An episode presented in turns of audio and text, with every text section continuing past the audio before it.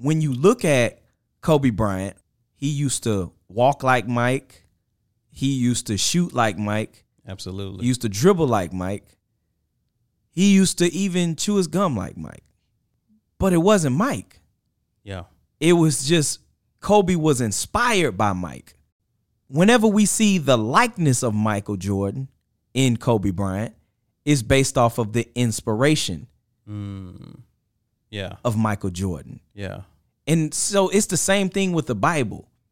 It indeed was written by man, but it was inspired by God.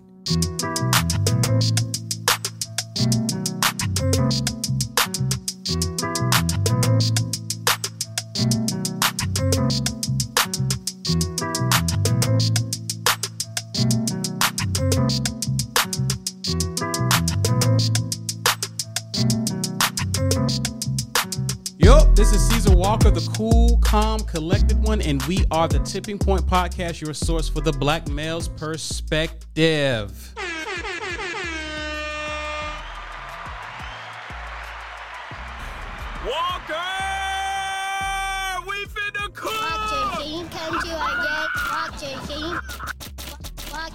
Watching come to our game. Podcast. Peace and blessings, beloveds. We want to thank you guys for tuning in to the latest and greatest episode. Shout out to all of our listeners, both new and old. We hope you guys are having a great week on the edge of what will be a great upcoming weekend. Thanks again, guys, for just taking time out of your busy weeks to just listen to us banter. And if you are a regular, by now you know something is a little different about this particular episode because usually by now you would have heard Gatrey's voice by now. And I'm not talking about the sound clips, you would actually have heard his authentic voice. I regret to inform you that you won't be hearing that this episode because Gatrey is out of town, guys. Uh, I'm sorry to tell you, but he is on vacation with the family. So we encourage vacation uh, amongst each other. Uh, that's very important. And Gatrey is doing it even uh, with uh, what's going on with COVID. Listen, the only delta that the Gatrey family acknowledges is the airline in this wake of COVID, because nothing is going to stop them from getting on a plane and enjoying their best life. We just say to the Gatrey family, be safe and enjoy yourself and get back to us. Uh, and this is a first. This is definitely a first. Uh, by the way, Blaque, how are you, sir? I'm doing well. You're here still. You you good? Yes, holding it down. Forget. Oh, holding it down for Gat. That's that's some that's a lot of heavy lifting, sir. You sure you sure you up for that? Not lifting emotionally. Oh, okay. I got you. You just hear it and just present. Yes. Okay. That that will work. That will work. Uh we're doing something different. I came to Gatrey about this idea, and, and by the way, because he's here, this is why you're getting the podcast late, because he's usually the one responsible for putting it out. So this is why you're getting it several days later, but better late than never. Also, uh, by by now, if you've clicked on this, you know that we have a special guest. I talked to Gatrey about this idea like a year ago almost, and in the event of him or I being out, I was like, listen, we need to we need to keep going. Like we don't just need to stop just because one person's gone is gone. So Gatrey was a little resistant to it. Um, and his thing is, you know, listen, if you're out, I'm not recording. Right. So after he said that, and I felt like a jerk for bringing it up, I let it go until someone actually brought the idea to him who's a regular listener. And it kind of opened his eyes to it. So for the past several weeks, I've been the one on the board. And, you know, of course, I was in training, still in training, but this is my first time doing the board without Gatrey even here. So uh, it was in preparation for this. Uh, this is still a first of many because this you we have a returning guest who's our first returning guest. So many of you guys know, well, not many of you, but of you those of you who've been listening to us for a minute know this guy. Uh, can I use your government? Sure. Okay. His name is Jason McKay, uh, but he is known as LP, which stands for Like Paul. He is an author, he's a rap artist, education, ed- educator, and motivational speaker.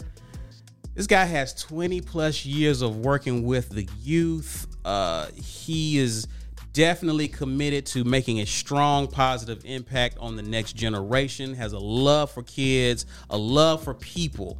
Uh, he's definitely like you think Gatrey loves people. No, this guy right here loves people, and he he's big on helping people reach their full potential.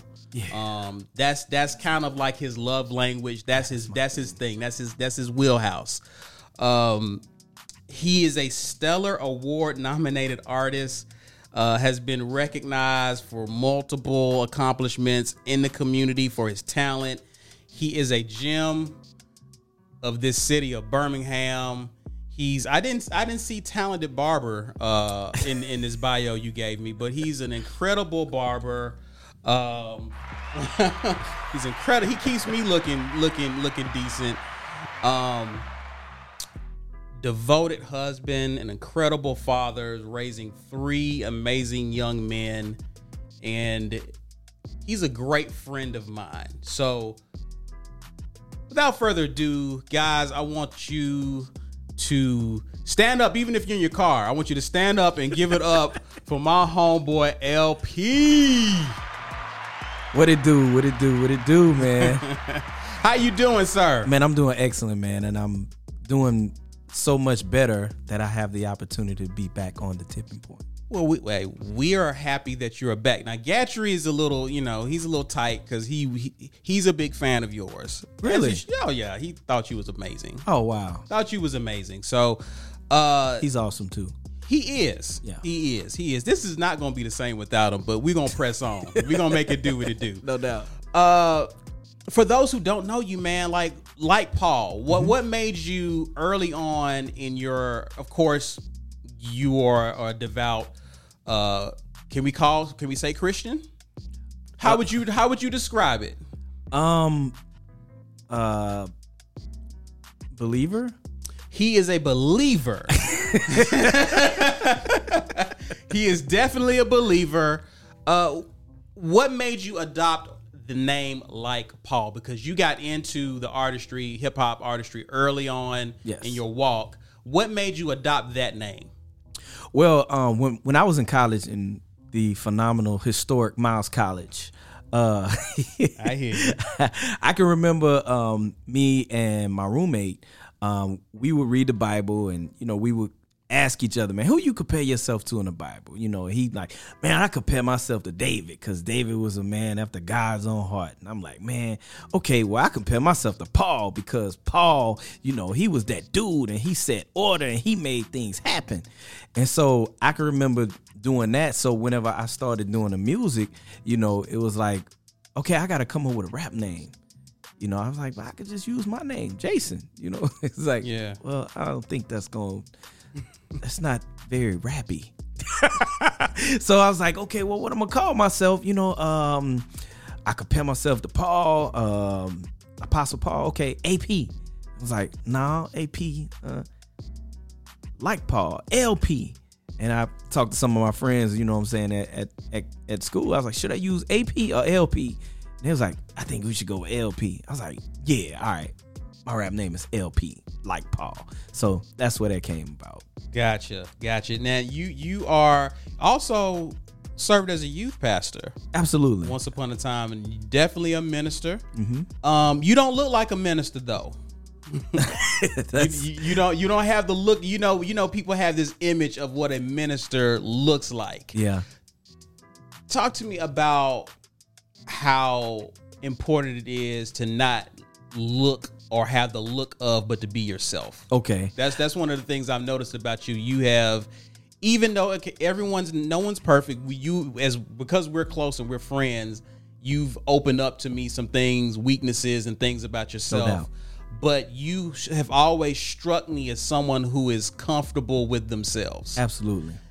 talk about how important that is in terms of of what you do as an artist and as a minister Well, you know, the, the scriptures say be wise as a serpent, but harmless as a dove. And so, you know, the wisdom, you know, with people, when they hear minister, immediately they think about the guy, you know, with the robe and the Jheri curl, and you know what I'm saying. He get he drives a Cadillac, and he's taking advantage of people and stuff like that. So whenever you know I present myself, and I, if I present myself as minister, immediately their mind goes to that, right? Right. And then if I dress according to what they know of as minister, that stir up a lot of negative emotions based off of the stereotypical images that have been placed in media for ministers and things of that nature. So I made sure, you know, I wanted to be relatable. And so um I stay connected with pop culture and trends and things of that nature, how people are dressing and stuff like that. And I do that, and I'm and I'm still able to maintain my uh, integrity of who I am. You know what I'm saying? So even though I may dress a certain way, I might, you know, look like I'm a straight up dope boy, but I'm not finna come across as a dope boy. Right. You know what I'm saying? Right. I'm still a nice guy and I'm gonna smile and you, you can go catch a mean mug on my face. You get what I'm saying? Right. So, you know, I think that's very important, man. You know what I'm saying? Um, um, so I mean, I don't know if that answers your question. Yeah, question. it does. It does. It does. Because because you don't want to come off as gimmicky. Right. You know what I mean? There, Right. there has to be some level of authentic, you know, authenticity with it. So, and I and I think you, just from my observation of you, you've done a a good job of that because obviously the the youth takes to you, and if anyone can spot out a fake, it's the youth. Absolutely. Absolutely.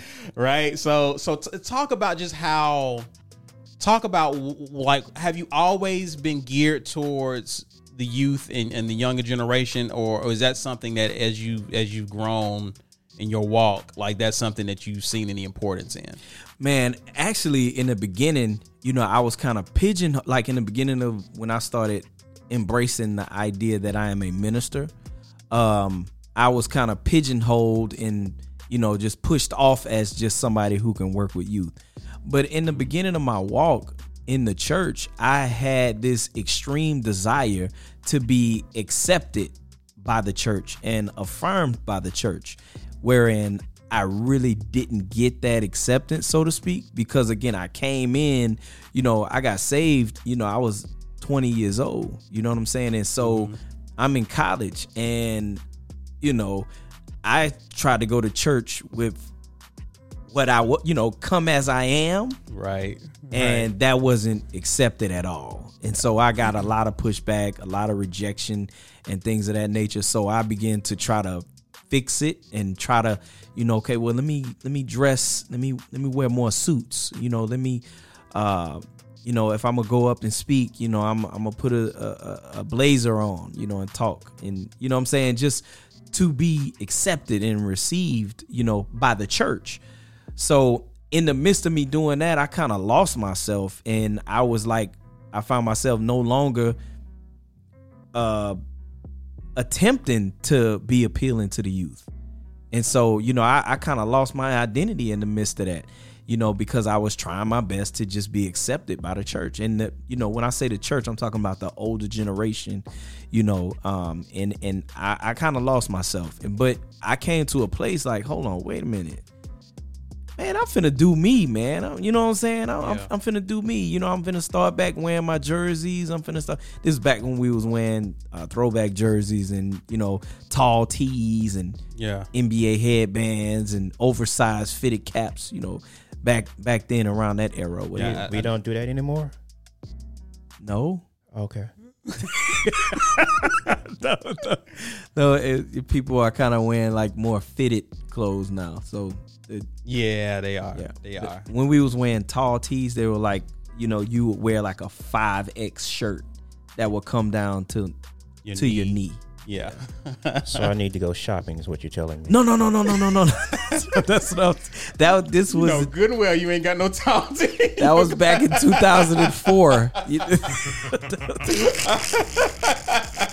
You- Uh, you good, man? No, they got me. I mean, they didn't know it, but like they said something that like cut me deep one time. It was like what they're talking about somebody that had like some boot cut jeans. I'm like, I Yeah, guess I need to get rid of my boot cut jeans. yeah. You can't you can't do boot boot cut anymore. It's did we hit you with a straight bullet Man, y'all cut me deep. either either slim or skinny. No more boot cut. Okay. Just- What do I wear my boots though? No, I'm just kidding. now if you wear your boots, then you wear your boot cut. No, you don't even do it then. Okay, you just text me and I'll give you. I'll I'll I'll, I'll help you with that. All right. Fashion emergency. Yes. Yeah. You will not be out here in these streets with bootcut jeans, calling yourself my homeboy. You can't do that. that will not happen. yeah. okay? But if you have to do that, I will accept you. With I your would accept cut. you too, but I'm just gonna be like, bruh. What are you doing? You have a special prayer for me? I probably would. I'm just- So, so let let- so let's talk about this, man. Let's it's you you you mentioned your struggles yeah. just being accepted. Yeah. Right. Like uh, it's you you have a you you're a believer. You have a walk. That's that's already a challenge in and of itself, right? Absolutely. But then there's this other side where there's this need for community. There's this need Absolutely. for fellowship. It was kind of a hit or miss with you just trying to be yourself, Mm-hmm. right? Does that pretty much describe the struggle of a young person trying to have their own walk? Absolutely. Absolutely. Because you you, you have to you have there's this cookie cutter thing Yeah. that we experience in the church to where you know um and for the people that's listening i'm not throwing off on any particular church i'm definitely not throwing off on our local church that we attend Right. i'm just saying in general because i was in various churches on a consistent basis Right. but across the board uh you know I just wanted to i was i was 100% sure that i was on the right team as far as with me being in the body of christ me being in the church. But because of the lack of rejection you know um i mean it was times i, I can remember my first time being on a uh, a poster. I was so excited about being a part of this event. I'm on the poster. And i remember when i got there uh i was there early and they they opened the door they looked like i'm like yeah i'm here. I'm, I'm one of the performers tonight and they looked me up and down and You're, you're at, this is at a church. yeah. Okay.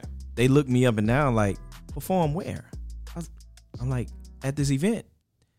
It's like hold on one second.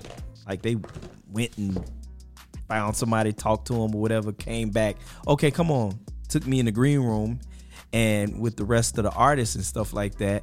And you know i'm having a ball and you know it's it's it's other believers. So i'm out there i'm talking about hey man i had my quiet time this morning. This is what god spoke to me and i got my bible out and i'm talking i'm praying for folks and i'm ta- i'm going in. I'm enjoying myself right? Yeah. and the whole time you know they you know artists going out to perform artists going out to perform and before you know it i'm in there by myself. And they come in like um we're gonna let you go up uh, after the featured speaker and then you know uh, and then you, you you can do your thing then well the featured speaker you know everybody's falling out under the power and he's prophesying to everybody and there's a line all the way out of the church for people to get prayed for so they come back to me he's like hey uh, since the spirit is moving we not gonna be able to let you perform tonight but at our next event we're gonna call you Wow. and I'm just standing there, just broken. Yeah. And uh, somebody that was there, they knew me, and they came to me afterwards and like, um, they didn't let you perform because they said that you look too worldly, Mm. and that just hurt my little feelings, man. Yeah. And so that's when I begin to, you know, I'm like, man, whatever I got to do, man, to get the people in the church to accept me, I'm willing to do that. And so, in the process of me doing that, I lost myself. I started getting accepted. Man, it, it felt good, you know, going and performing. And, you know, Shirley Caesar is like, this young man, he's a, he's a nice looking young man. And, it, you know, he don't look all, you know what I'm saying? And, Right, and- and, right, right. You know, I'm, the church ladies, he's a he's a clean looking rapper. I like him. He's a clean looking rapper. You know, saying stuff like he's a clean looking rapper. I'm like, wow, they, they accept me. They like me. Kinda. based off of what I experienced in the past, Yeah. man, that was That man, was, yeah, like water, water in the desert. yeah. The, the Yeah. the church liked me now, Wow. You know, I mean, just just crazy stuff, man. I'm doing interviews, and you know, the they're trying to convince me that what I do is not ministry. You know, uh, one particular time, and it was so crazy. The guy is interviewing me, and I guess he put in his mind, I'm finna show everybody that this this rap mess, this is not of the Lord. He he he say, uh, so uh LP, um, you know, camera running, bro. Camera running, hot mic. And he's LP, you know, uh people, you know, everybody, we as believers, we have our struggles that we deal with, you know, some, you know, secret issues, secret sins that we may be dealing with. What would something like that be for you? I looked at the camera, I said, I'm glad you asked. Because, you know, one of the things that I tend to struggle with is a grasshopper mentality. You remember when the children of Israel, they were assigned to, you know, 12 spies were supposed to go out and the scripture says that 10 of them came back with an evil report. And the evil report was they said, "We be not able Mm-hmm. to possess the land. That was an evil report. And then he said, We were in our eyesight as grasshoppers, and so we were in their eyesight as grasshoppers. You know, so the way they seen themselves, they thought that the people saw how they seen saw themselves, and they had a grasshopper mentality. You know, I know we quote we quote the scripture, I'm the head, not the tail, I'm above only and not beneath, I'm the lender not the bar. We say all the right scriptures, but at the end of the day, do we truly believe that we are the light of the world? Do we truly believe that we are the salt of the earth? And sometimes I struggle with that. And that's kind of, you know, what I deal with at times. And he was like, okay. Oh, well, okay. Well, that's the, you know, we can wrap that up. Thank you so very much, LP. But he was trying to jam me up, man. You know, and, and I, Try- trying to embarrass you. And yeah, Absolutely. Yeah, Absolutely. Basically, seem like uh, it- people. If you don't look the part, you don't have substance. no. No. So, so help me out then. What would you say has been the impact of that with the younger generation, people our age and younger, in terms of their commitment to the church today? I mean, uh, What what what what has that resulted in? it resulted in like whenever I'm attempting to encourage people to go to church or come to church with me, the response is I don't have no church clothes. Mm. And I'm like, dude, you can wear what you got on. No, uh-uh, I can't do that. I'm like, bro, you look, you see what I got on? This is how I dress at church. Oh no, man, you disrespecting the Lord. I'm like, what do you mean? and then after you have the conversation, is because they got beat up on Yeah. growing up that you have to, you know, you got to respect the Lord's house and you got to have your suit on and you got to have a tie on and you got to have on your church shoes and you know you don't disrespect the house of the Lord by coming in. You know what I'm Does that saying? Does It- that sound familiar, Blaque? Very familiar. Okay. so people have been beat up by that and Yeah. so you know um i've been grateful that at our local church you know what i'm saying you know you come to church how you you know LP, it, there's there's a one of the pictures he tagged me on Facebook. We standing in the main lobby with our J's on, ripped up jeans, all that all that. chilling. yes just had church. yes all that and and and i purposely do that and like i get on social media like when i'm headed to church i'm Yeah. you know i put my you know whatever tennis shoes i got on kicks of the day hashtag church shoes. You know what i'm saying? I you know when i'm walking into church i do a little quick little wipe down with the you know to see show the you know the video of me what i got on you know and i'm purposely posting that showing people like hey man you know what i'm saying? If you fly like you feel me you like to get dripped out you know what i'm mm-hmm. saying? Come to church like that. Yeah. you know what i'm saying? And for the people that have a problem with you coming to church like that they have a problem Yeah, Not it's, you. It's the older generation. I I have been um I have been approached like about about that before. I don't know if I told you. Oh yeah, I ain't gonna say who it is, but yeah. Um, Who is it? well, since you asked, um, no, but yeah, because you know, again, you you seem you you know I'm very adaptable. absolutely You know what I mean? I can Absolutely. suit. I can clean up with the best of them. absolutely But I can also he can yeah, yeah, I can I can do it Facts. right. you gotta know what you're doing to do both right, but in doing in doing the the rip jeans, the the J's, Yeah. the whatnot, and because of what I do at church, I'm kind of, you know, Yeah. seen. Absolutely. Right. So I I have had someone say, hey, you know, in referencing older people, you know, you've look you've come across as this polished guy, this da da da da da. And I'm thinking to myself, you do know the past over there with some ripped jeans too, don't you? Yeah. Did you miss that part? you going you gonna say something to him about it? No, right? So Right. I I have I have two, and, it- and it's with the older generation because they came from a time where that was shunned, Absolutely. and I and I think that they they you know i think sometimes when culture we, we have rules and we're gonna talk about this because i love it's something that you said we're gonna get to it later but it's a cultural thing Absolutely. and oftentimes people don't know when cultures have shifted Mm. right and you're trying to force culture on people who have their own culture right and you end up if you're not careful pushing them out the door Mm-hmm. you know Yep. so Yep. i think that's something that's very i see it with older generations for sure and i'm hoping that we don't get that way but you know when as we get older that we let the young kids cook and do their own little thing because Absolutely. they got their own they look different than we do Absolutely. so we have to be open to that We got to be open to the kid with one side of his hair is purple, the Yeah. other side is silver.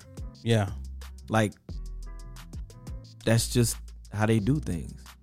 Well, listen, you you uh since you've been on, you wrote you have you've you said you're an author. I've I've introduced you as an author. You wrote your first book. Yes. Uh I definitely definitely want to congratulate you on that. Thank you, sir. It's an amazing book. I have it.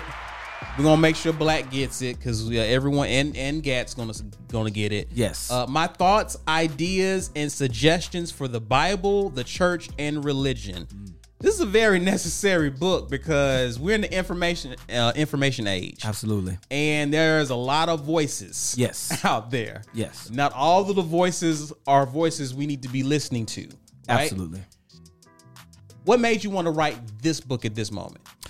Well, um, it started out, man, me just collecting my thoughts, you know, and I've been collecting my thoughts since like 2004.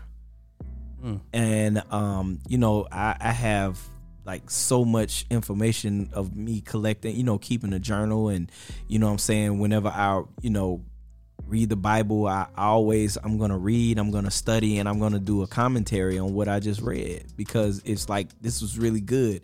I gotta document this. This is good. And so um in the process of collecting all this data, I'm like, okay, I have to do something with this stuff. You know, and so that's when I begin to do this book. And as you can see, uh, this is part one, the Bible. Um, the reason why I didn't put them all together is because if I'd have put them all together, it'd been about 500 pages, and so, so I had to split it up. Yeah. Um, but yeah, man, um, with so many people having their truths, and Oh, that's the thing now. y- you know, so many Yeah. people having their truths, and um, I, as I stated earlier, I'm a believer. Uh, you know, what I'm saying I believe in Jesus. I believe that the Bible is the inspired word of God. Mm-hmm. Everybody don't believe that.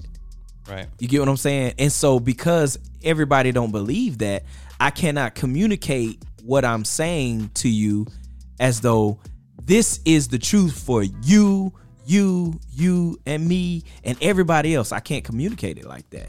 This is what I believe. And so the information that I'm going to share with you, this is going to be my thoughts, just my thoughts, you know, my ideas and my suggestions. You know, I'm, I'm not, I can't tell you what to do. You grown, but this is just a suggestion. You know, Do you think that's where we go wrong? I don't that, think I that don't we think so. don't that we don't suggest. It, I think I think I, I guess when I when Oh, I say from that we, perspective. Oh, yeah. yeah, I agree. It's not a suggestion; it's judgment. Facts. You know what I mean? And, and I think I think people feel the judgment Yeah. Coming Yeah. from us when we do give people insight from the Bible. Right. And that's the reason. That's one reason why so many people uh, have such an issue with the Bible. Yeah. And, you know, and this is the reason why, you know, I'm not coming across like I'm finna bust your head. This is what it is. You know what I'm saying? I was like, I, wait, wait, wait. It's just my thoughts, Yeah. just my ideas, and my suggestions about this. You and I mean, listen, man, we have conversations just about every time I sit in your chair at the barbershop. Is we we talk about whatever's going on in our minds. Absolutely. and we you know we've had conversations because again there's many voices there there are many like you said truths there are many different ways Absolutely. right and we talk about people who have taken different paths and some of these people in their journey mm. Have looked back and shot shot back at the Yes. bible Yes. right and a lot of the issues that people have with the average christian or believer don't really have an answer for which is why i think this book is very timely because it unpacks a lot of these uh, what I call allegations and accusations against the Bible. Absolutely. Being which is that the Bible was written by man. Yes. Talk to us about and, and again, I love the analogy you gave with the driver's manual and, and the whatnot. I want you to kind of uh, elaborate on that and talk about why that is not a valid crit- critique or criticism from your perspective of the Bible. Well, you know, with them bringing about, you know, you know, you claiming that that's God's word, but a man wrote that, and I'm like, okay, well, Yeah. uh, you know, it's it, it is inspired by God. Man wrote based off of inspiration Right. you know and so whenever we look at it from that perspective you know um I, I gave the illustration about kobe bryant Yes. And michael jordan Yes. okay so when you look at kobe bryant kobe bryant he used to walk like mike he used to shoot like mike Absolutely. he used to dribble like mike he used to even chew his gum like mike he, he he had a swagger like Mike. everything Yeah. but it wasn't mike Yeah. it was just Kobe was inspired by Mike. Right. So whenever we see the likeness of Michael Jordan in Kobe Bryant, is based off of the inspiration mm, Yeah. of Michael Jordan. Yeah. And so it's the same thing with the Bible. It indeed was written by man, but it was inspired by God. So yes, that may be man's writings, but it was when you look at those writings and the information that's in there, you're to see God. Yeah. You see what I'm saying? So it's like I'm not trying to push away with the fact that it's written by man. Yeah, it is written by man. But so is all the other information that you read. Right. Right. So why do I have to shy away from this information because it was written by man? You see what I'm saying? Yeah. So so that's that's a that's a very, you know, shallow argument that people tend to have. And I, and I help them to understand that, you know, with it being inspired by God, when you take the information and you apply the principle of the information and the principle brings about positive results you get what i'm saying? Like why would you have a problem with that? You see what i'm saying?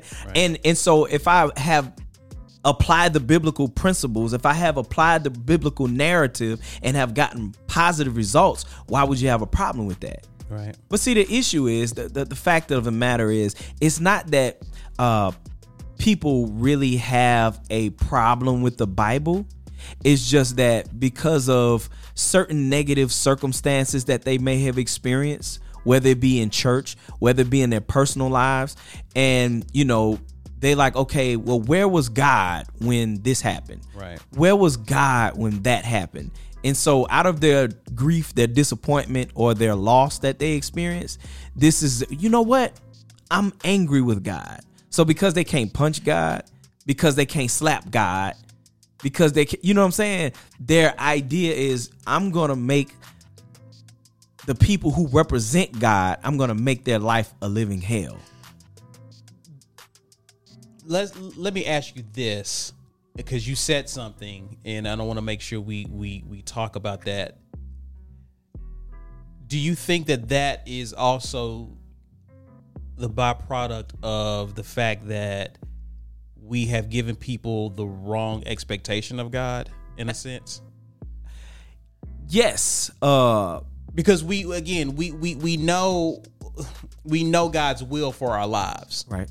but there's this expectation that his will while while it's good for us is automatic Ah, there we go. and it gets in and it gets into the whole point of god being orchestrate being in control and we can just put god put our lives on cruise control Absolutely. jesus take the wheel and it's just going to happen automatically and when things happen to us you know where was god da. Absolutely. Is that something that I think we've taught in error? We have, we have, um, and and and one reason why we have done that, we have to understand that when we look at the concept of church and how we've done church, I'm not throwing off on church. I promise you, I'm not. I'm just giving an explanation on why. We're believers. No doubt, no and, doubt. and black. you have to understand this. This is a cultural thing that we're dealing with from the perspective of dating back when we look at slavery, right? During slavery. Another one of my questions I was going to ask you. So go, so go ahead. we gonna deal with that. So you got this guy who was put up there by the slave master, and these the people that are in this church they cannot read, yeah. and more than likely the preacher cannot read either. So the only thing that they could do was stir up the people by giving them hope. You get what I'm saying? You picking all this cotton, you getting beat, you got all this stuff going on, but just hold on to God's unchanging hand. God is going to do this. God is going to do that for you. God is going to do that. So that's the only thing that they had for the most part. And you had people who formed personal relationships with God where they were able to get the necessary results that they desired for. But on the flip side, a lot of the people they just was like, okay, the man said we gon' is everything gonna be all right. So they got their dose of Novocaine to numb the pain. You know what I'm saying? And they was able to continue on. And so even to this day, for the most part, we we, we giving the people hope. You know what I'm saying? God gonna bless you. God gonna prosper you. God gonna Giving an emotional shot. yeah, you know what I'm saying? Yeah, so you yeah. you in a situation where, you know what I'm saying, your rent is due, you know what I'm saying, you don't have money for food, you don't have you know what I'm saying? So you hearing this guy saying, you know, God gonna bless you, God woo, that hope. I got hope. You know what I'm saying? That dose of Novocaine. You get what I'm saying? And so there's this thing back then, you know what I'm saying? The people was the, the, the preachers wasn't able to study the Bible and they didn't have biblical commentaries and they didn't have, you know what I'm saying, all those things to really break it down to to give the people and you know, again, and the people couldn't read. So times past, Jim Crow, things that people still, you know, just depend on the preacher to get up there and, you know, say what they need to hear and then, then that's it. You know what I'm saying? And unfortunately, not all preachers, not all preachers, a lot of preachers is like, I'm just gonna give you enough to keep you coming back. You know what I'm saying? I, I, you know, I'm not gonna give you everything. You feel me? Because if I give you everything, it's a great possibility you gonna grow and take my job. You see what I'm saying? Or it's a possibility you gonna grow and you ain't gonna need me no more. You see what I'm saying? So so I'm just gonna give you enough to keep you coming back. You know what I mean? I mean that's just, I'm not throwing off on anybody in particular, but I'm just giving the this is the real real talk. I think it's necessary because I think people who probably are distant from church based off their experiences need to hear somebody speak to that Yeah. in a way that's not condemning. Facts. right? So I, I- I think that's important, and I think getting back to people's issues with the Bible, because the I guess mentioning the mention of the Bible is triggering Yes. to those individuals because immediately they go right back to their experience, Absolutely. right? And their experiences, whatever they were, were not good. Absolutely. In They fairness, they watched uh they watched their their their, their parents get taken advantage of. Yeah. They watched uh you know what I'm saying the people in leadership, you know, uh doing everything under the sun. You know what I'm saying? And then turn around and beat up on them, the the, the people, and tell them they going to hell. You know what I'm saying? And and then that's the biggest thing that a lot of people they have been traumatized by the concept of them having to go to hell. And so with that trauma, you know what I mean? They like, you know what? If if if you know, because they they they may have something that they struggling with in their personal life, you know, whether it be sexually, whether it be, you know, some kind of habit or something, and they will beat up like you going to hell if you do this. You're going to hell. You're gonna burn in hell. That's what even the simple stuff. You wear pants. Yes, Or you you know If- what I mean? If, yeah. If, you, if you're a woman and you wearing pants, you're going to hell. If you're a woman and you putting makeup on, you're going to hell.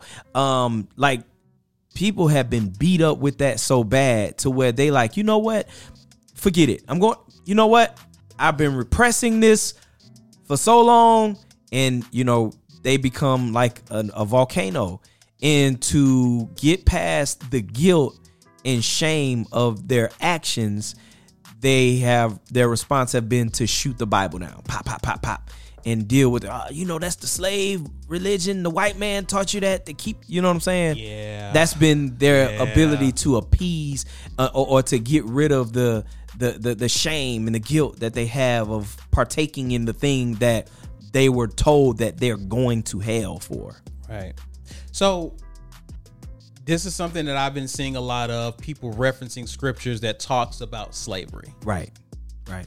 And again, this is something that a, some believers they see it and they don't want no smoke with that. right? I just want to stick stay with John 3:16. Yeah, I'm just, that's- I'm that's just all they know. I'm just trying to read this track to you, my brother. Right. Um So like what what what is your thoughts on uh those comments, man? Like does was the was was the Bible used or was the Bible does the Bible endorse slavery? um whenever you look at and I, I try to help people to understand when you look at the bible and it's talking about slavery all right it's not talking about transatlantic slave trade slavery Right. okay when the bible is talking about slavery it's literally talking about what we would consider a nine to five you see what I'm saying? If you know, if you you would be put in slavery if you know you owe a debt and you can't pay the debt. You know, your children would be sold as slaves. You know what I'm saying? And whenever you sold as a slave, I mean you you cleaning up around the house, you you know, you're doing farm work, you know what I'm saying? You you making sure the house is straight and this is that and the other. And this is the reason why, you know, a lot of the, the Africans, whenever they they the transatlantic slave trade was taking place, you know, they was like, uh, yeah, we want some slaves. Oh, okay, yeah, yeah, we yeah, we got a few people, you know, some prisoners of war here. We can sell y'all this. They didn't know that they were selling them into the transatlantic slave trade, what we've learned about pertaining to, you know what I'm saying, the horrors and, you know, all that stuff that took. They didn't know that. They thought, you know, slaves was somebody like you would move them in into your house, like put them in the back house. You know what Yeah. I'm saying? And you you feed them every day. You know what I'm saying? You take good care of them. They doing work. You feel me? So that's what. So whenever the Bible talks about the scriptures talk about uh, slaves obey your masters. Now let's get real explicit in that because the King James version don't even say slaves. It say servants. Slaves didn't come in, come into play in the Bible until like the 1900s. Right. you get what I'm saying? So it says servants obey your masters. And it breaks it down, and if and people look at that and they like, whoa, whoa, you know why? What? Okay, if you keep reading, it's gonna say, and you masters, you do also. You know what I'm saying? So the way I told you, masters, you know, serv I mean, s- slaves or servants, the way I told you to reverence your masters, masters, you got to reverence your slaves the same way Yeah. and you can't be doing threatening or beating them and all that other stuff. Right. But you, you know what I'm saying? But if people don't read the whole thing, they're not gonna get that. You know, Jesus called his disciples in in the translations that they're using, called his disciples his slaves. And you know, this is you know, in the scripture he said, I no longer call you my slaves, but I call you my friends. Because a slave don't know what his master is doing. But I've told you everything my father's doing. Right. You see what I'm saying? So if we're gonna use that, you know, and did you see Jesus lynching, burning, beating, threatening? You know what I'm saying? They didn't do none of that. You get what I'm saying? So, you know, again, the, the the Bible is a very old book, right? And we're trying to read it through the eyeglasses of Our culture. of our culture Right. when it's just not going to fit. And so this is the reason why we have to do research on the culture in which this was being talked about. So if you do research on the culture at that time when it was talking about servants and masters and this is that and the other you'll see that it's no different from your boss at your job. You know what i'm saying? Your supervisor would be considered your master Right. you see what I'm saying? And you doing the work that you doing at your job, you will be considered a slave. Right. Right. I think the two. The, I think too. We have to understand that you have biblical principles, but you also have the Bible takes account of different times where you're in different cultures, Absolutely. and they're having to weave in those principles to address certain cultural things in the Bible Absolutely. when it talks about that servants obeying their masters you know our our our our pastor does a masterful job of describing it he's slowly trying to unravel that type of system Absolutely. built upon mutual respect you can't have mutual respect in the type of slavery that most people have become accustomed to in the in, in the US Absolutely. right? If there's mutual respect, then I have to treat you the way I would want to be treated, which means I can't whip you. Absolutely. I can't hang you because I wouldn't want you doing that to me. Right. And that's what Paul was talking about in that scripture is mutual respect. Mm. And we can understand context by conversation. We know good and well when we hear people take a snippet of something, whether it be the news media or whatever, they'll take a snippet and we already know, uh-uh, hold up. They said more than that, man. They said more than that. Like you, you, you, da da da da da. We doing the same thing with the Bible because it, it wasn't written in chapter and verse. It was a continuous. Most people don't even know that. No. like the, when the Bible was written, it was just words, Right. And some translators came in years later and was like, "Yo, we need to put a, we need to split this up. This is a chapter. Right. We need to put a, a verse right here. Okay, this is good. This is a whole book. We're gonna pick the rest up and start. You know what I mean? Most Right. people don't know that. Most people don't even know that the Bible wasn't originally written in English. Right. Facts. Facts. Facts. For those of you that don't know, the Bible was not originally written in English. It was Right. written in Greek, Hebrew, and Aramaic, and they translated it. The Old Testament was Hebrew. New Testament was Greek and Aramaic.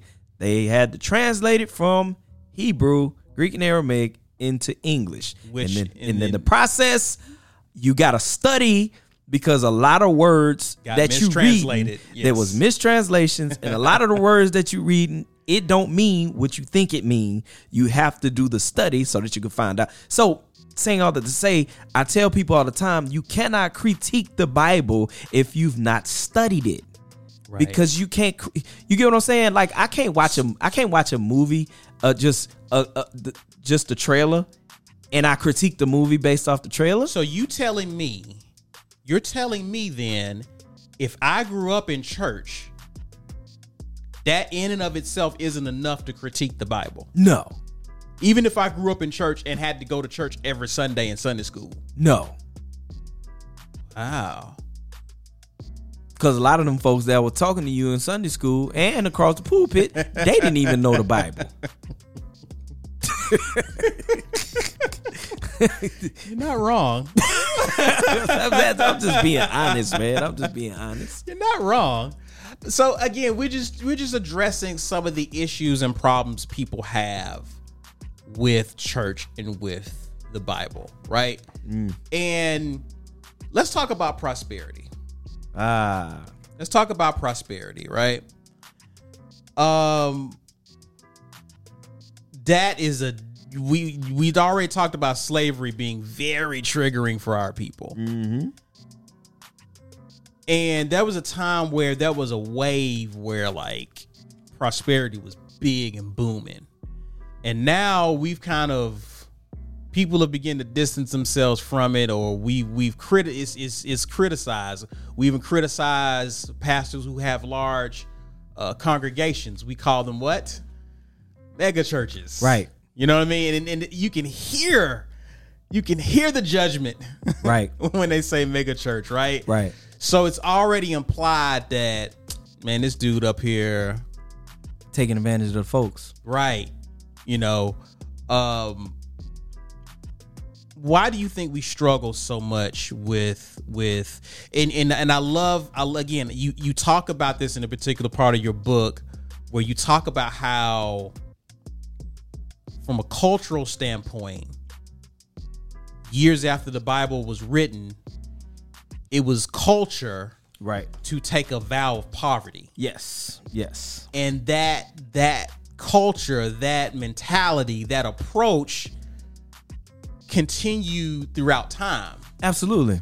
so talk so talk about how we're we're doing things that aren't necessarily biblical but cultural Absolutely, absolutely. It- over here, I, talk about that in in page ninety two. Um, you know, we're talking about prosperity. You know, you know, a lot of the people, you know, in that in in in that uh, era in you know Catholicism and things of that nature, um, they be, they took vows of poverty and they became hermits you know and in this you know this was considered holiness and righteousness and you know what i'm saying in all religious figures they did this right and so as time continued on there's this ideology that was formed about religious leaders that they are to po- they are supposed to live like this. You know what I'm mm-hmm. saying? Where they have little or no means, you know what I'm saying? They have just the bare necessities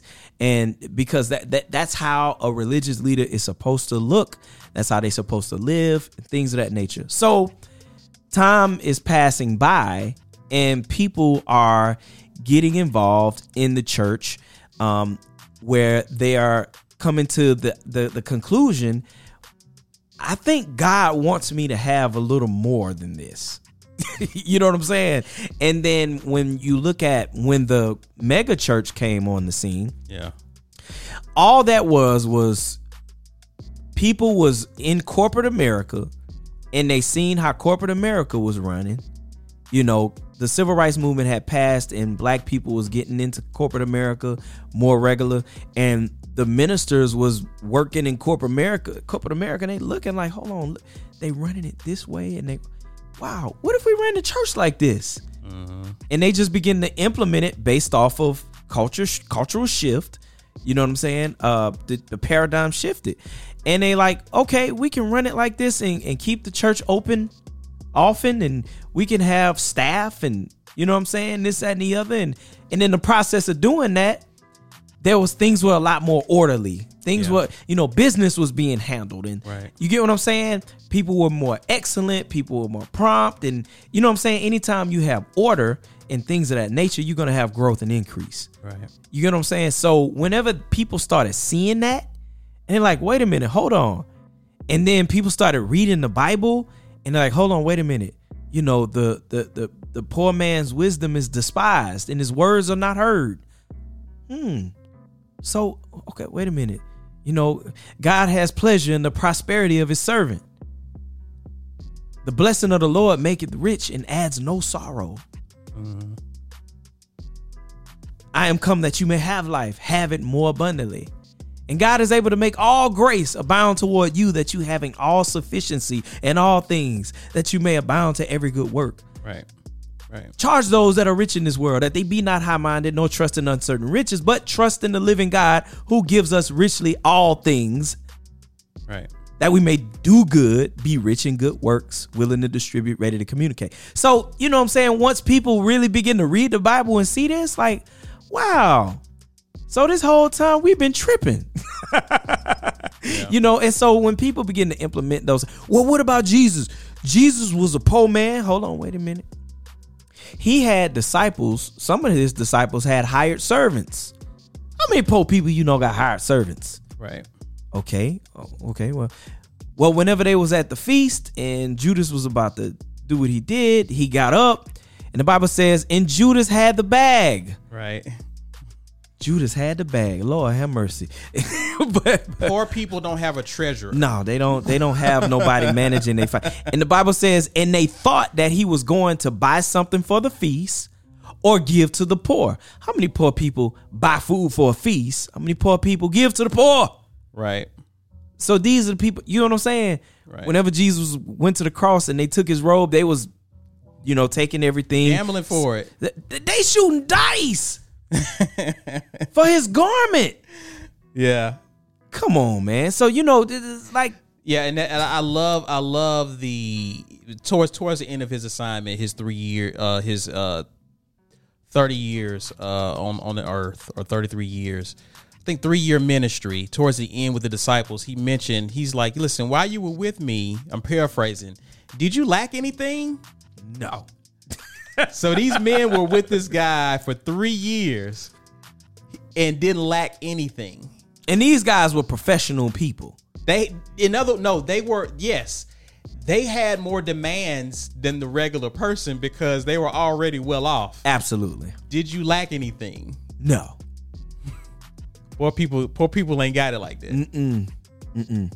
But because of the narrative that we have been presented, like for an example, uh whenever they talk about the the three wise men that came to Jesus when he was a baby. So they present these images of these three men, these three kings that came and they had, you know, a little bag of frankincense, a little bag of myrrh, and a little bag of. No, the Bible didn't say nothing about three wise men. Right. It was a whole bunch of kings. Did you know that black? It, That's not what we say around Christmas time. yeah, that's that's that's Yeah. the lie they told us. Yeah, that's But that's that's the but propaganda the they Bible said nothing about three wise men. It was they was deep. it was some kings. They was coming in in culture. You got to study culture of kings. When kings come into another king's territory, they bring gifts, Right. And their idea is to drop a load on you. You know what I'm saying? This is the reason why when the Queen of Sheba came to visit Solomon, she brought a whole lot of stuff. Yeah. And even in modern history, when you look at King Mansa Musa, King Mansa Musa, he was traveling all over the world just dropping gold off. Just you know what I'm saying? Just you know, just and they like, man, who is this dude with all this gold? With all, you know, that's the culture of a king. You feel me? Whenever you go into royalty, you got to come on with it. You feel me? And so anyway, you know, them wise men came and they dropped gold, frankincense, and myrrh. Jesus had the bag as a baby. Right. you see what I'm saying? Like, Yeah, like yeah. seriously, you know, he was good. So Yeah. So what what since since we know that the Bible does talk about it, and it's not it's not a game, it's not a gimmick. What does that look like? Like it- it- as as how do how does the church walk the fine line? And what is the true message of prosperity? What's the end game with prosperity? the end game is simply, you know, God wants you to be blessed spiritually, socially, financially, mentally, and emotionally. You know what I'm saying? So according to the Bible, it's more than just money. absolutely. Gotcha. Absolutely. You know what I'm saying? You know, my my eh, you know, God's will is that you, you know what I'm saying, that you be blessed, you know what I'm saying, abundantly in all areas of your life. Yeah. Because you got people, you know, you got to think about it. The wealthiest, some of the wealthiest people in the world, those are the number one people to call, you know, that are committing suicide. Yeah. You see what I'm saying? And you know, so money is not the you know what I'm saying, that should never be the focal point of prosperity. You know what I'm saying? You need to be prosperous in your soul. That's your mind, your will, and your emotions. You need to be prosperous socially. You know what I'm saying? Where, you know, the people that you're connected to, you know what I'm saying? You ain't got to worry about whether they trying to kill you or try to harm you. You get what I'm saying? Right, right. You got to be prosperous in your relationships, you know, with your children and your relationship with your spouse. Yeah. You know what I'm saying? You can have a big old mountain of money, but the woman that you with, you know what I'm saying, she hates your guts. And you know what I'm saying, she's sleeping with the gardener. you know what I'm She saying? just sees you as an ATM. Absolutely. That's her relationship to you. Absolutely. You know what I'm saying? So prosperity is far more than just money. You know what I'm saying? And so we have to get a proper assessment of what prosperity is all about. You know what I'm saying? You know, God said he wish you prosperous and be in good health, even as your soul prospers. You know what I'm saying? So, you know, all those areas, you know, physically, you know what I'm saying? We got to be prosperous, you know what I'm saying, in our physical body. We got to exercise. We got to eat right. We got to take care of our body. You know, that's prosperous. Health is wealth. You know what I mean? So, we've bought into the idea that people who are quote unquote preaching prosperity are only talking about money. Or money money hungry. Right. Right. What but but what is the what what's the because I believe there's a bigger end game. Oh yeah, yeah. I'm sorry, I didn't even answer yeah, your question. yeah, my bad. yeah. my no, you bad. good, you good. You know, the the purpose of us being prosperous is and and being blessed is so that we can be a blessing. That's that's the end game right there. So you can't you can't you can't bless anybody if you don't have it, right? Absolutely. Absolutely. You know, this is the reason why when God told Abraham, he said, I'm going to bless you. I'm going to make your name great. Mm-hmm. And you shall be a blessing. So the purpose of you being blessed and the purpose of you having a great name or another translation said, I'm to make your name famous. So the purpose of your you having a degree of fame, whether it be in your just in your sphere of influence, or whether it be a major amount of fame, the purpose of that is I, I'm to bless you. And that word bless means to empower to prosper. So I'm to bless you. I'm to make your name great, and you shall be a blessing. Yeah. That's the whole purpose of you being blessed and having a great name so that you can be a blessing. You know what I'm saying? So you got a lot of people, I just want to be comfortable. You know, I don't I don't need all that. That is selfish. Yeah. That is the epitome of selfishness. Most people don't see it that way though. but they got Because to a- in, in- in fact, you selfish. I'm being modest and humble by saying I don't need all that. I just want to be comfortable. I don't want to be that tight. I don't, it ain't that. I just want to. I just want to meet my needs and and and and be over here chilling. okay, I just listened to you and you said I seven times. I know. Yeah. So Yeah. in when people Yeah. say that, I'm when people start saying that, I'm listening. How many times they gonna say Right. I? Because at that point, it's all about you. Mm, yeah. It's all about you. So whenever you have more than enough, you know what I'm saying? You can be a blessing to somebody else. If you have more than enough finances, you can be a blessing. If you have more than enough, if you have, you know, you just got one house, all you can take care of is your family. What if you got three houses and you find out somebody you close to is homeless now? Hey man, take the keys. You can stay in my other spot. Hold it down. Get back on your feet. You know what I'm saying? Yeah. You know what I'm saying? Yeah. What if you got more than one You vehicle? got you got businesses. You can get people jobs. Absolutely. You can, you can set up programs to help people get on their feet and whatnot. You are using what you have to help other people and transform their lives. Absolutely. I say this, man. We serve a perfect God who made a conscious decision to work through imperfect people. Absolutely. When you say it that way, he can use anybody. So you got to be open to him using you. But if you one of the people who need help, hmm. you can't help anybody else because you're one of the people who need help. Wow. You know. Absolutely. So yeah, I, I I think I think I I will say this. I'm I'm not against the prosperity like the the and you talk you you did a great job of it in the book. We shouldn't be seeking prosperity. You should be seeking you got to get his book because he talks about the kingdom and how to seek it. This Yes. is, this is a plug for the book. Yes. seek the kingdom. Prosperity is in the kingdom. Absolutely. Right? Absolutely. So it's it's I'm not seeking weight loss, I'm seeking fitness. Absolutely. Right? We we can understand that. I'm trying to be fit. I'm eating right. I'm do I need to eat right because I can get the most out of my workout and I can feel good. When I seek the fitness, the weight loss and all that stuff It's coming. takes care of itself. I seek the kingdom. Yes. The prosperity, the the health, all that stuff takes care of itself. Absolutely. And a typical individual, when you say that, you know, well, what does that mean to seek the kingdom? You know what I'm saying? A kingdom is a government. You know what I'm saying? Yeah. And when we seek, the scripture says, Matthew 6.33, seek first the kingdom of God and his righteousness. And and all these things they will be added that was on the heels of them saying you know what i'm saying don't worry about your life. Right. don't worry about what you're gonna eat. Don't worry about what you're gonna drink. Don't worry about what you wear.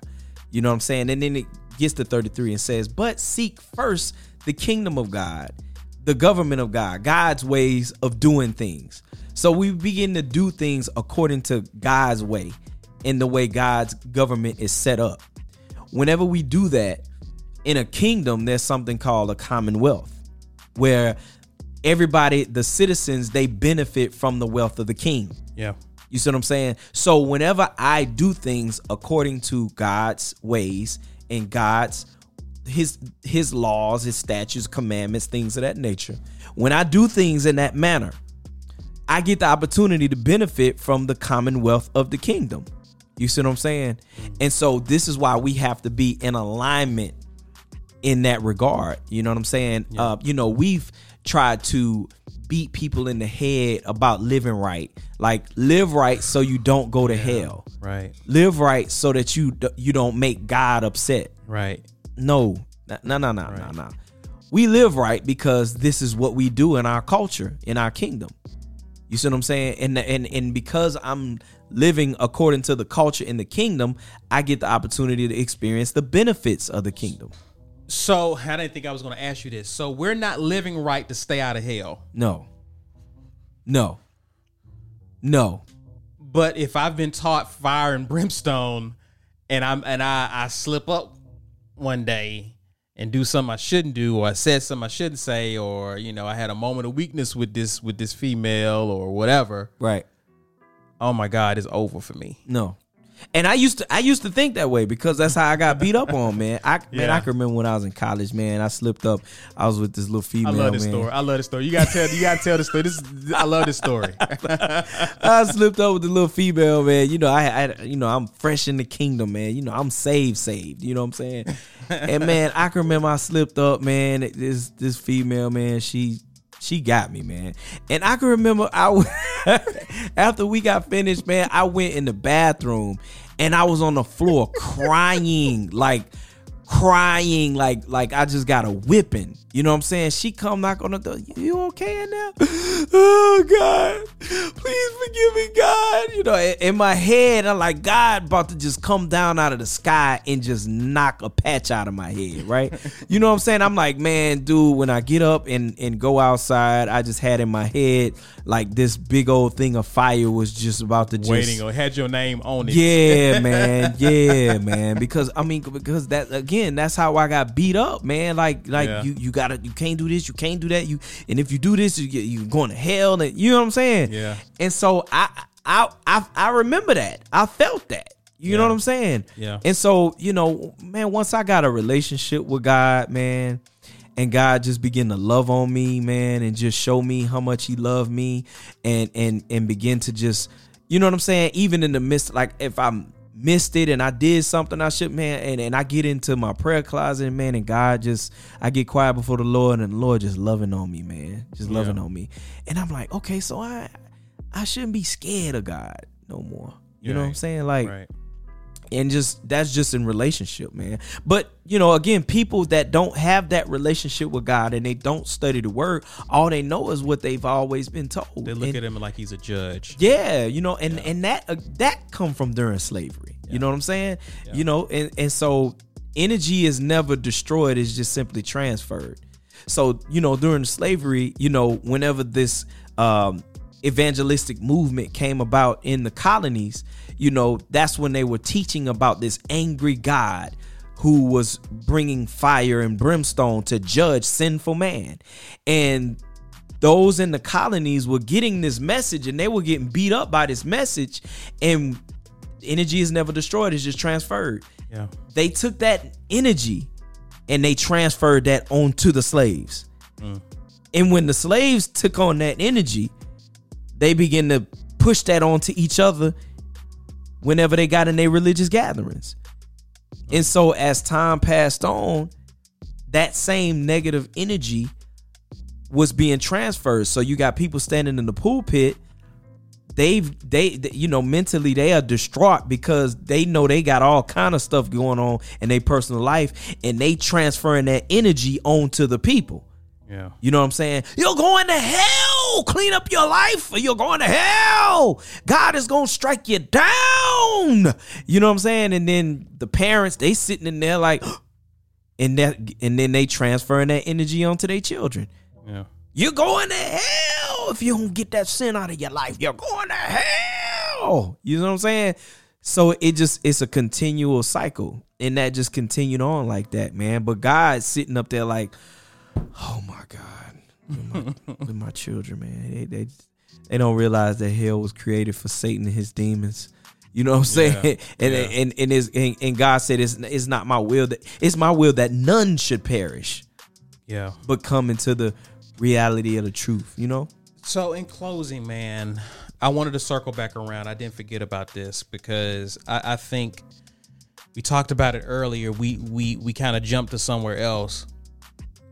But what what what do you say to people who have been taught that when bad things happen, that God is somehow responsible? What what what what what is the what is the what is the important thing you want that because because again you have a lot of people who hear that and they'll they'll nurse it but they'll still be they'll still be in church. You know they're religious but then you got some people who are logical thinkers they like yo god did what to my grandma Mm-hmm. did y'all hear that Yeah. uh, I don't know if I'm cool with that dude. I don't know if I want to have nothing to do with him. He he he did what? Grandma went to church every every Right. Sunday. Right. Why did he have to do that to her? All the people he could have done that to, why her? You know, you got people who are dealing like, why are all these bad things happening to me? Or why God, where were you when this happened? Where were you when COVID hit such and such? Where were you when we lost our, our job? Where were you? You know what I mean? Right. Like we we think it's automatic. What would you tell that person? I try. I, I want to. I have to communicate this to people who come into that belief. Uh, right now, I'm in a, a Facebook group um, where uh, it's filled with atheists, and they make fun of believers. And they posted a very insensitive meme. Um, you know, I'm I'm gonna say this, and this this could be triggering for some people, but just know that my heart is pure with what I'm about to share. Um, they posted a meme of a kid uh being uh molested by an adult. And the caption said, if God is all knowing and God is real and he knows everything, he watched this happen to children and he doesn't do anything about it. Hmm. Bro, it was so many people that was triggered in that group with seeing that meme because this is a very common thing that happens to a lot of children. You see what I'm saying? And and it happens more often to boys than it happens to girls. Yeah. And so I simply came into the group and I communicated this. I said, listen, God have put man in charge of this earth and told man to manage this earth. Told man to have dominion and authority in this earth. So if anything happens in this earth is because man caused it. Yeah. And if anything is going to be stopped in this earth, it's going to have to be because man stopped it. And and that's just how it is. God gave this earth to us and told it. So when bad things happen, people have this idea that God is in heaven with like strings on his hand like a puppet. And he's like okay i'm gonna make this happen. And then i'm gonna make this happen. And then i'm gonna make this happen. And i'm gonna do this. And then i'm gonna cause this traumatic thing to happen to people. And then i'm gonna fix this. No no no no no. It, it doesn't work that way you know what i'm saying bad things happen in the earth because we have an adversary that don't like man that's jealous of man Rarely ever gets talked about though. and he comes to steal, to kill, and destroy. But we have been given dominion and authority over this individual. People think that the devil is God's rival. No, no, no, no, no, no, no, no. Right. The devil ain't no match for God. It- it- the scripture says that he's been placed under our feet, right? And so, but because we don't know that we have authority over Satan, like we have in our mind that, you know, okay, bad things are happening right now. Okay, okay, I'm gonna say my prayers. Okay, God, fix this, make this stop, make this happen. Uh, oh, yeah, in Jesus' name, amen. Okay. And then they got in their mind that God just gonna wave his magic wand and everything is gonna be okay. That's not how it is. You know, you know, you have real issues that are happening in the earth and and happening to people, right? In which people have not been taught or told that they have dominion in the earth. That was the first thing God gave to man in Genesis chapter 1 Yeah. dominion in the earth. You know what I'm saying? And but we lost that dominion when Adam fell. But Jesus came and brought it back to us, right? So we have a responsibility, right? So the things that we have issues with, the things that we see problems, we have a responsibility to be the change that we want to see, to deal with those things. I had an issue with what was going on in the school system. I felt like, you know, why ain't no, you know, it, it- it's a very unfortunate thing that they don't have a lot of men in the schools. It's a very unfortunate thing that black boys are experiencing miseducation. It's a very unfortunate thing that a lot of our black boys are diagnosed with these different things and they placed in special ed and they got in their idea that something is wrong with them when in all actuality nothing is wrong with them. They just learn differently. You see what I'm saying? But because of this label that's been placed on them, they feel like something is wrong with them and they you get what I'm saying? I seen that and that was an issue and I'm like, man, God, what, what I'm gonna do about this? You know, somebody got to do something about this. And then I came to the realization that I'm somebody. Mm. So that's when I said, okay, I'm going to do something about this. I got involved in the school system. I started working on a volunteer basis. I started doing the things that, you know what I'm saying, speaking into these kids' lives that are dealing with these issues that you see what I'm saying? Like we have to make that decision. You you feel me? And so with when when tragedy strikes, a death of a loved one, right? We've been conditioned to believe, well, you know, the Lord, you know, the Lord called him home. You know, the Lord giveth and the Lord taketh away. Hold on, do some study, man. Why did Job say that? Job said that. God didn't say that. Job said that. Right. You see what I'm saying? And if you pay attention to everything that happened, you know what I'm saying? You know, some fire came down and some Sabeans came and did some stuff. That God ain't do none of that. Yeah. All that stuff that happened to Job, God didn't do that. Yeah. But Job didn't know. And Job said, The Lord gives, the Lord taketh away. So we come to funerals and we say, Well, the Lord took my dear. You know what I'm saying? And people like, Man, why God had to take my dear? My dear was a good woman. You know, she prayed and she was good. You see what I'm saying? But but in all in all actuality, Madir probably went to the Lord and said, Lord, I'm ready to go and be with you. You see what I'm saying? Right. You know, tragedy strike, you know, somebody young.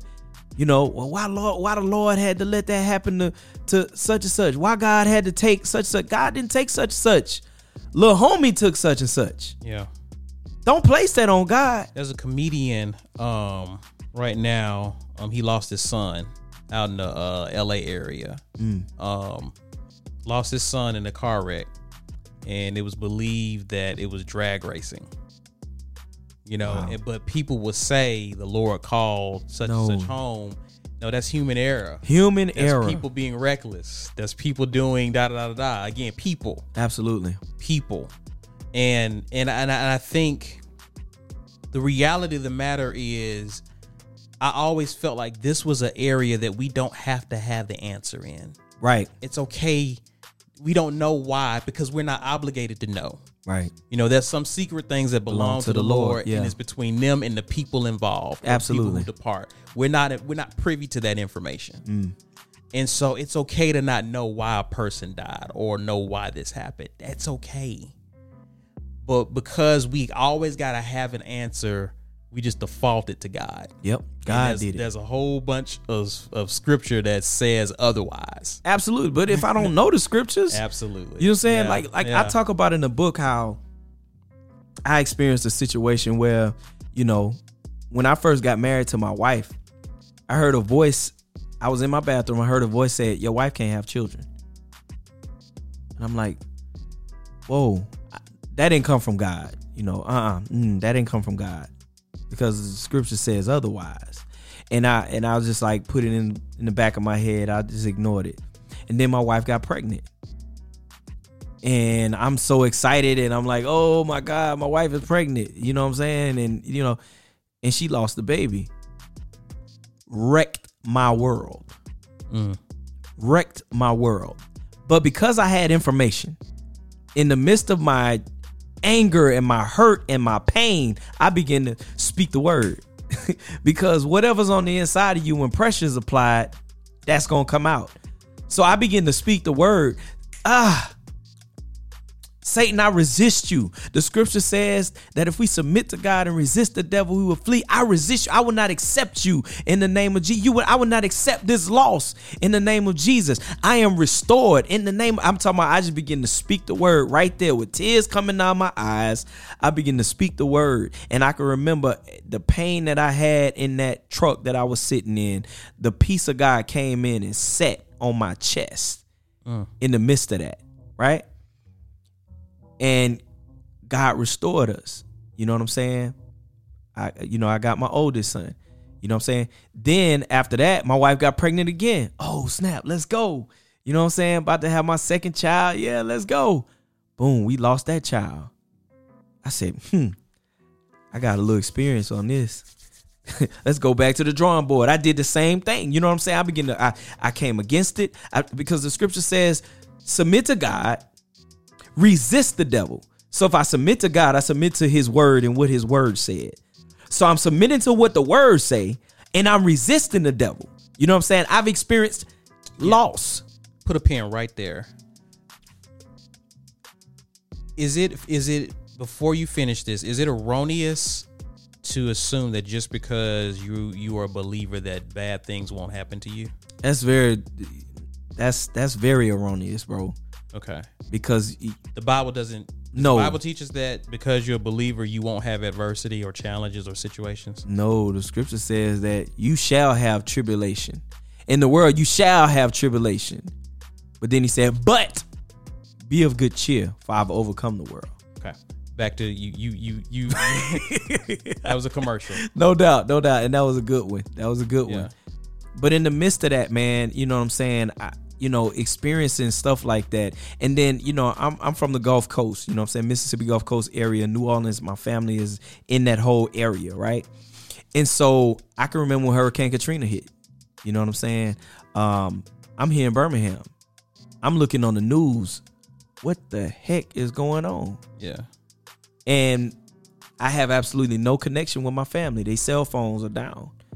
Mm. So I'm looking at what I'm seeing on TV, and I don't know where my folks at, what they got going on. You get what I'm saying? Yeah. And I can remember pacing the floor. I was at the barbershop looking at the TV, pacing the floor, and went home. I'm talking about like I literally was about to lose it. And I can remember going sitting in my truck and I began to speak over myself. You know what I'm saying? Lord, I thank you for your peace. I thank you for your joy. I thank you that the peace of God rules in my heart and in my mind. I will not accept this in my in my head and in my mind. You know what I'm saying? I begin to do that and the peace of God came in. You know what I'm saying? And so it's just on a consistent basis, I've gone through very tragic experiences. You know what I'm saying? So with the experiences with each time my wife lost a child, we turned around and got restored with another one. Yeah. You know what I'm saying? And, and- but in the midst of that loss, that was painful. That was traumatic. Absolutely. That hurt. Mentally and emotionally, I was distraught. But I began to submit to God, submit to his word, and resist the devil. You know, scripture says, submit to God, resist the devil, and he'll flee. We have a responsibility to submit to God. We have a responsibility to resist the devil. Then he'll flee. But in times when we going through what we going through, we don't want to submit to God, and we definitely not sub- resisting the devil because in all actuality, we don't believe that we can. And we don't believe that, you know, this is just happening to me because God trying to teach me something. This is just happening to me because God is trying to get me somewhere. No. Right. No. Right. You that that's not it. But you know, I make it very clear, man, in this book, man, I deal with all of these different issues, man, and and and I appreciate you uh having me on, man, to talk about this, man. T- t- tell the people how they can get this book because again, there's so much more in this book. Absolutely. We did, we only talked about what five chapters of like what twenty five. man, I'm talking about It's a lot of good stuff in here, like how to how to find your purpose. Yes, man. A whole lot. It's how to how to forget how to walk in love with people. Yes. it's like this is something for people some for everybody in here. And again, this is this is not a religious guy. Okay, this is this is a down to earth dude who uh, just just has a relationship and has given principles. Absolutely. This book is a book of principles. So how can I get this book, bro? Tell me how Man, to get it. people can go on Amazon. You just you can just Google LP like Paul. L P L I K E P A U L and you'll see it. You know what I'm saying? You can go on Amazon and just go in the search bar and just put LP like Paul in there and the book is going to come up. Um man, I'm, I'm telling you, you got to get this. This book is absolutely amazing. Um again, and this is just part 1 when I'm talking about the Bible. Part 2, I'm talking about the church. Mm. Okay. Ah. All right. And, well, and- and part 2 get real. to be continued then to be continued because i know you got some stories and whatnot to talk about in that listen bro i want to thank you so much for coming on chopping it up with us and just kind of dispelling some things that that's kind of prevalent in our community Yeah. um a lot of us got a lot of us are not in church for a lot of reasons and i think this book kind of touches on a lot of those things and at the very least man i hope people can hear it and be like yeah, that is my experience because a lot of times it's the elephant in the room that we don't talk about. Right. So I want to appreciate you for for definitely coming on, man. You got anything else you want to pub? Man, I just want to pub, you know, uh,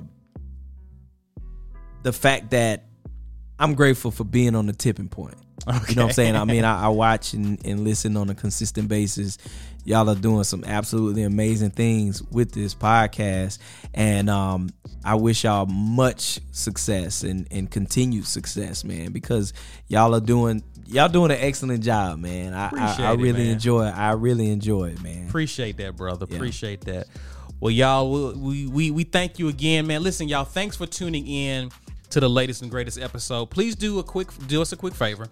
If you haven't already, we want you guys to follow us on whatever streaming platform that you're streaming this from.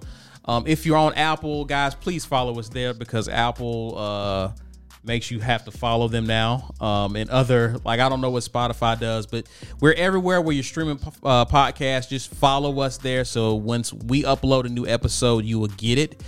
And guys, you can find us on social media at the tipping point. That's T H A tipping point, one word. Did you want to put up some of your socials? Uh, yeah, you can hit me up on Facebook, Instagram, TikTok, and uh, uh, uh, uh, Snapchat. LP like Paul. That's L P L I K E P A U L. Uh, you can go to my website, uh, lplikepaul.com and you also can go to my other website with uh, diplomatsintraining.com um, where you can get some of the information on as far as what i do uh, with working with the youth and young adults in the school system so Dope, dope, dope, dope, dope, dope. Well, we really have had church today, so we might as well hit them with the uh, the benediction. May the Lord watch between me and thee while we're absent one from another. Go in peace. Have a safe and productive week. Be Hey, safe hey. out there, guys. yeah yeah And as always, Yes, I'm Lord. Caesar Walker. Gatrey is in spirit, but is here. we love you Gatrey. And we are the Tipping Point Podcast. Thanks again for listening, y'all.